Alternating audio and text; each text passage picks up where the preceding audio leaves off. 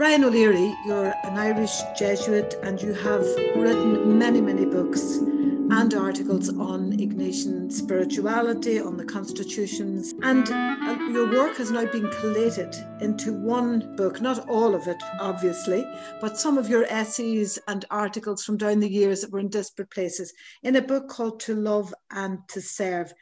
Tell me about these selected essays and the content. It's a selection that I, I made myself, what I considered to be the, the better articles that I had written over the years. I mean, the subtitle says it all in a way. What is it about? Well, it's about exploring the Ignatian tradition. And uh, the division is in many ways a fairly obvious division that anyone who has any familiarity with Ignatian tradition would uh, recognize easily enough, starting with the spiritual exercises, which is the foundational document and indeed the foundational experience uh, for people in this tradition.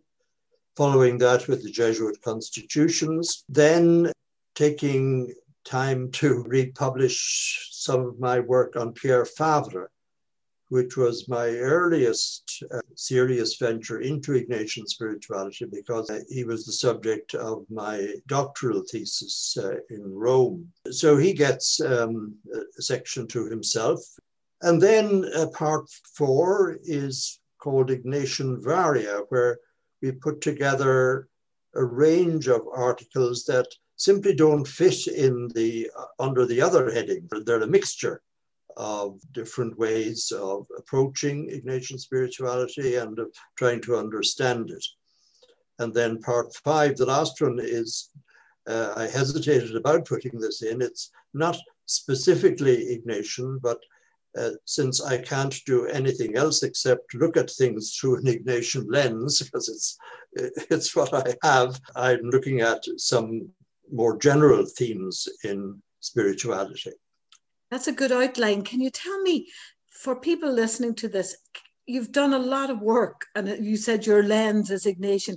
Could you sum up for us what that is? How Ignatian spirituality is different from other spiritualities? What makes it unique? It's unique and it's not unique. That's a kind of a paradox. There is a lot being written, said about Ignatian spirituality today that I would question whether it's actually specifically Ignatian. And there's a lot being written that conveys quite legitimately and quite persuasively aspects of Christian spirituality.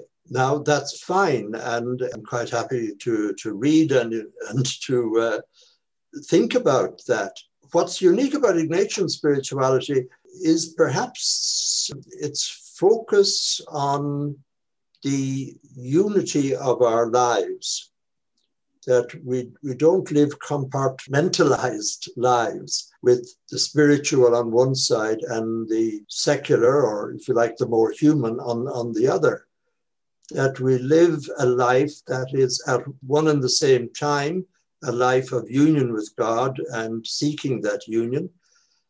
And on the other hand, living a life that is immersed in the world and takes on board the concerns of the world and tries to meet the needs of the world. Now, other spiritualities do that, but Ignatian spirituality is probably the first in the history of Christian spirituality that did it to such an extent and unified human life to such an extent as appears in this combination of exercises constitutions, and other teachings of Ignatius. I mean, this is a selected group of articles. There is nothing there on a very important source, namely the letters of St. Ignatius, which uh, reveal how he applies Ignatian spirituality in different situations and different interprets it for different people. It's simply because I never wrote on the letters, uh, but I'm aware that they have to be part of any full investigation of the Ignatian tradition. So I would go for that kind of sense of integration, that sense of the unity of the human person, the unity of human life, in the sense that it's not compartmentalized, you cannot divide it up.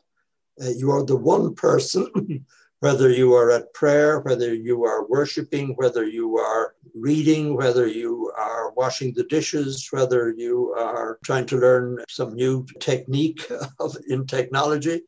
No matter what you're doing, you're the one person. You're the person God sees, you're the person God loves, you're the person whom you are serving, no matter what you're doing. For people then who would come to this book as a selection of essays, who did you have in mind when you were compiling them? Well, the simple answer, I suppose, is anyone with an interest in exploring Ignatian spirituality. Now, that's a huge range of people because uh, one extreme, you might, if you want to call it that, you have Jesuits themselves. And a lot of this had its origin in situations uh, where I was involved with other Jesuits. But then you have those from other religious congregations especially those uh, who have used the Jesuit constitutions as either their own or at least as influencing and uh, kind of molding their, their own constitutions. In fact, two of those groups come through very specifically in this collection because I have one article on Mary Ward, the founders of the Loreto Sisters and the Congregation of Jesus, uh, and Mary Ward is an extraordinarily important figure in the history, not just in the history of Christianity or of religious life, but in the history of Ignatian spirituality too, because uh, she took it on board 100% and she fought tooth and nail to have the constitutions in their fullness for her sisters. So, and she shows that Ignatian spirituality, although Ignatius was a man, can be lived and lived enthusiastically by women. And then the second example was Mary Magdalene d'Houët, who was uh, two centuries later, Mary Ward, 17th century, Mary Magdalene d'Houët, 19th century. She founded the Faithful Companions of Jesus. And like Mary Ward, she fought tooth and nail to have the Jesuit constitutions as for her sisters. So that, that whole group of um, congregations, especially those uh, who see themselves as part of the Ignatian tradition, they could delve into this, I think, with interest.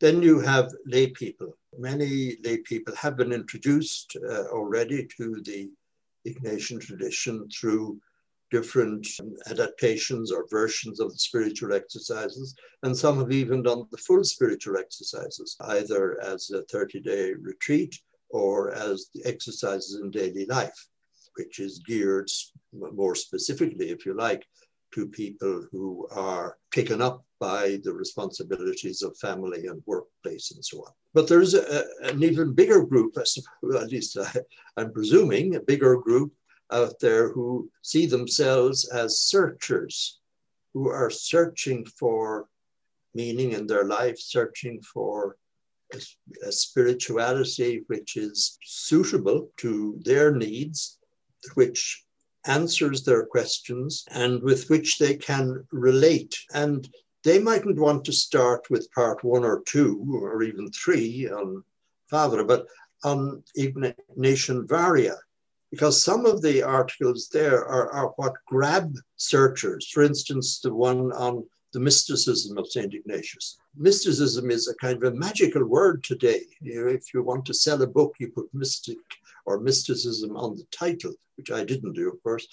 Uh, but um, that's how you do it. People are interested, and, and not just so called religious people, but searchers are interested in mysticism because it offers a new way into the whole experience of life and ultimately of God. But whether they name God as God or not is a later question for many of them. Moving on from that, from looking at the mysticism of Ignatius, I have this piece on everyday mysticism and contemporary culture. Now, that's again something that can draw in people of any religion and none. How do we take this idea of mysticism, which is so alluring, and see how does it actually work out? And can one be a mystic in the midst of one's ordinary secular life and responsibilities. So I think there are different ways into this.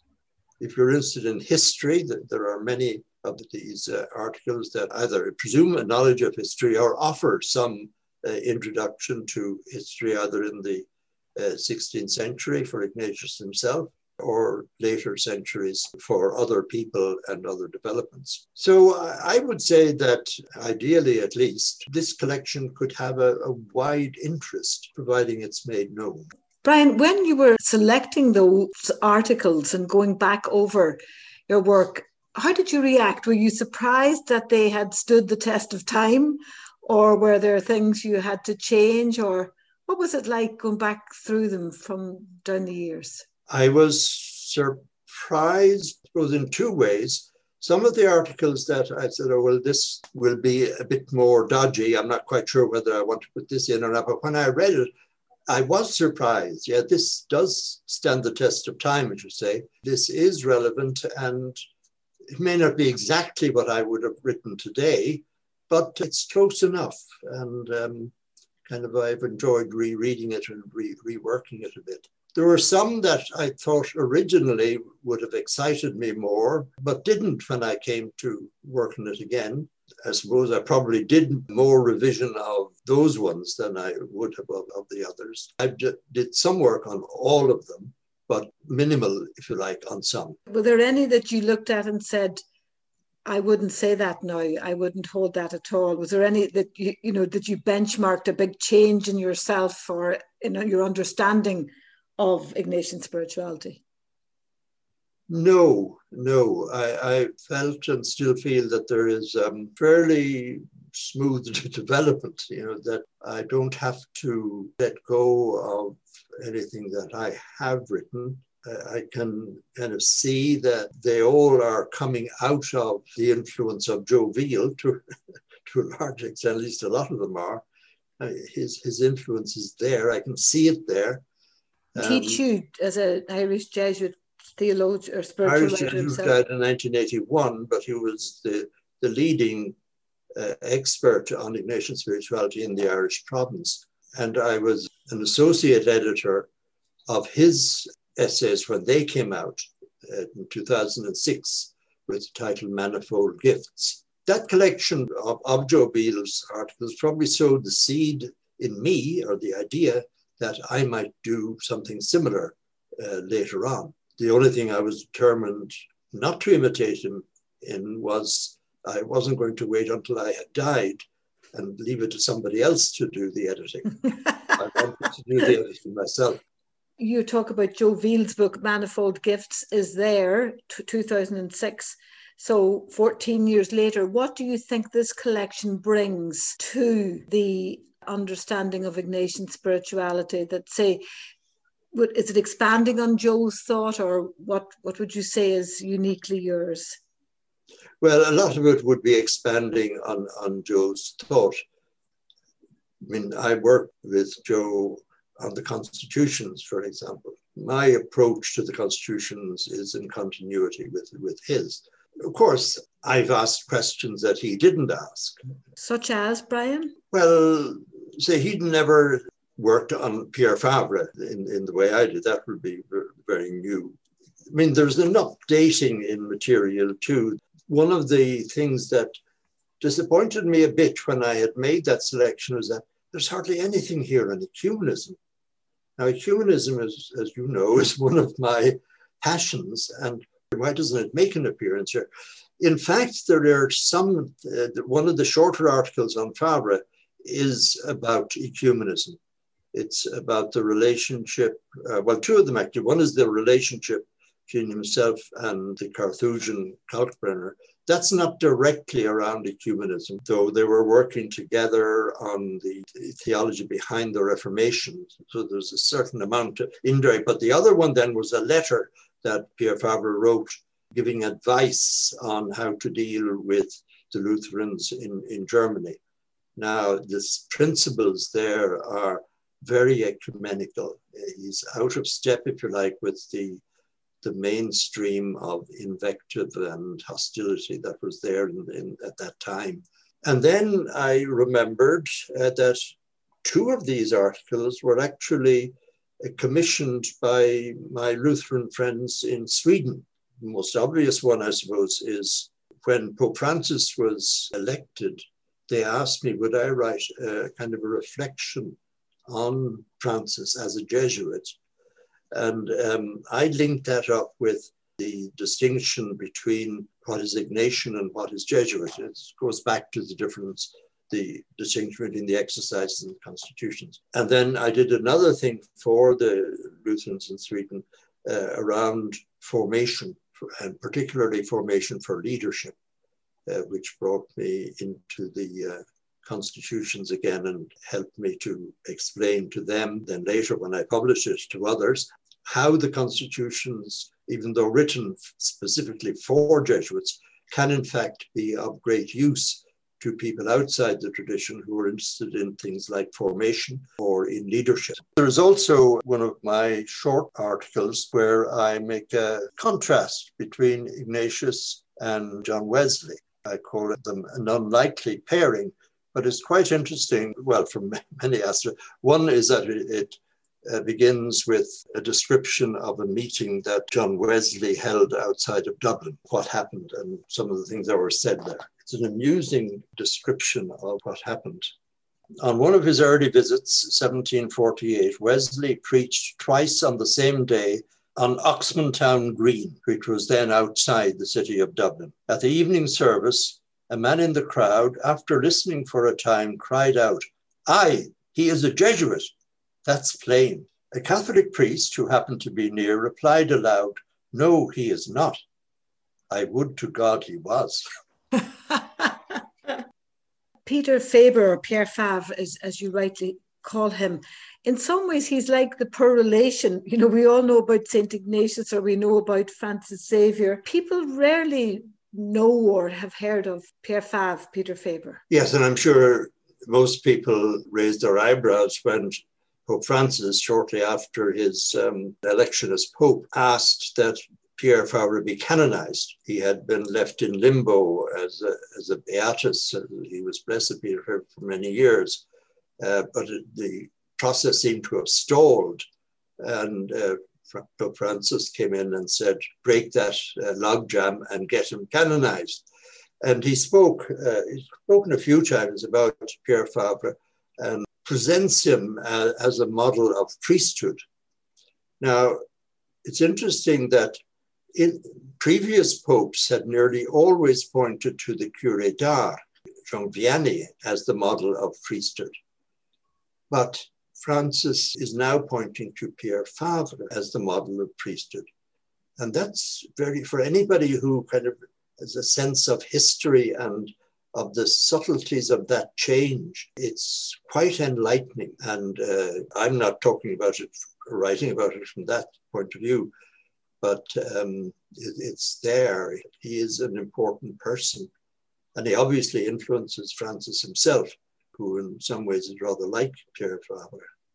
Is it because Pierre Favre kind of, you know, the smell of the sheep, like he went among the people and he could talk to them at their level? And is, is that why, Brian, or what? What is the? Um... I think it's. It, I think it's partly that.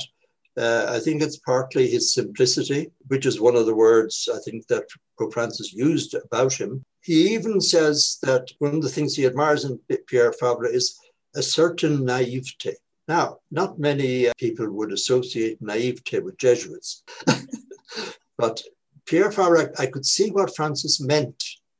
Uh, he was a very simple person. He was a uh, farmer's son, small farming, hill farmers in, in Savoy. And he had that quality. And it was that quality of simplicity or even of naivete that allowed him to mix with people so easily there was no side to him, as we said. He was at home everywhere. Yes, he certainly could mix with the with the poor and the uneducated, could as easily mix with theologians. If you have that gift of simplicity, you could also say of humility, you can do that because you are not the center of your life. You're at ease with others. The ego has been tamed. Mm. Yes, yes. Spiritual direction do you cover that in this book? Well, I, I covered it in great detail in, in one article, an Ignatian model of spiritual direction, what is specific to it. That was originally a lecture that I gave at Regis College in Toronto. This thing about specific, which I almost started with here today, it does grab me, it fascinates me. You know, can we say that certain things are specific? And we do a lot of reading and writing uh, about spiritual direction. But I'm asking a more concrete question from an Ignatian specialist point of view. What would I say is specific? And I tried to put together a number of aspects of spiritual direction without which it wouldn't be Ignatian. You know, that I take that kind of approach to it. There's also a piece, uh, a number of pages anyway, about spiritual direction in the article on Madeleine d'Houët. And that I find quite fascinating and makes me angry at the same time because I, I find she speaks a lot about her spiritual directors, but they were dreadful.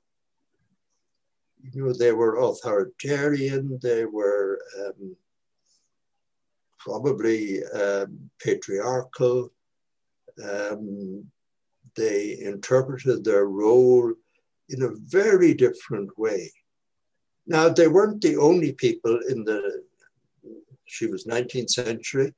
Uh, spiritual direction had gone in that direction. It had, it had taken on that kind of aura. And the, the duty of the directee was to obey. Mary Madeleine was discerning at this time about her own future and about whether she was called to found a religious congregation. But when she brought all of this to her spiritual directors, it was they were doing the discernment. She wasn't being encouraged, really, you know, to do the discerning herself. She presented the problem. She presented her thinking on it and how she felt about it. But she was expected then to wait for them to make the decision and to tell her what God wanted. So there's a, a contrast, great contrast, I think, between those few pages describing this aberration that happened in the tradition of spiritual direction in uh, the 19th century, and I think what I'm putting forward in the, the fuller article on what is spiritual direction, what's specific to Ignatian spiritual direction. And another thing that struck me while we were talking was what you said about both Margaret d'Houët and Mary Ward and how they had to fight tooth and nail to get the Jesuit constitutions. That was the words you used. Why was it so important to them? What do you think they saw in it that they wanted it so greatly, and why did they have to fight so hard for it? I think it's easier perhaps to see it in Mary Ward because she, to a large extent, based her request and her desire on a vision or mystical experience that she had, where she heard this voice saying to her, Take the same of the society. And she interpreted that as meaning take the constitutions of the society. So after that experience, uh, she couldn't be moved, as it were, from her determination that yes, she would get them, she would get the constitutions. She failed. I mean, the two congregations that uh, emerged in her tradition, the Congregation of Jesus and uh, the Loretos, they got the full constitutions somewhere in the 1980s. So there was a gap of a couple of hundred years between Mary Ward and when her desire was fulfilled. And who withheld them? Would that have been the Vatican? It was a mixture, I think. The leadership of the Jesuits was very strongly against it. And I have some lovely quotes there as, as to how the debate went, because we, we have almost transcripts of some of the, the meetings. Both of them had friends among the Jesuits who supported them quite strongly. But at the top leadership, that was mostly where the opposition came. It reminded me a bit as the Jesuits were claiming copyright on the constitutions, that they couldn't be shared with anybody else. And uh, it was, uh, yes, uh, holding on to, grasping of the constitutions and their ours, we're, we're not going to let them let them go. So that would be true of both of them. I say on, on that level, I think we have more evidence probably from Mary Magdalene of, of what went on in these conversations in Rome you know, between her and those on the society side, the leadership side. I'm fascinated because it's it's not something I would associate with the Jesuits now or with Ignatius himself. The go to the frontier, share what you have, and then move on. You know, there's not that possessive sensitivity around the work. I'm interested that it coalesced around really a legal document to set up a, an order. Yes, it's hard to call it a legal document. I mean, there, there are legal elements in it, and it is, yes, a juridical, um, our juridical code, if you like.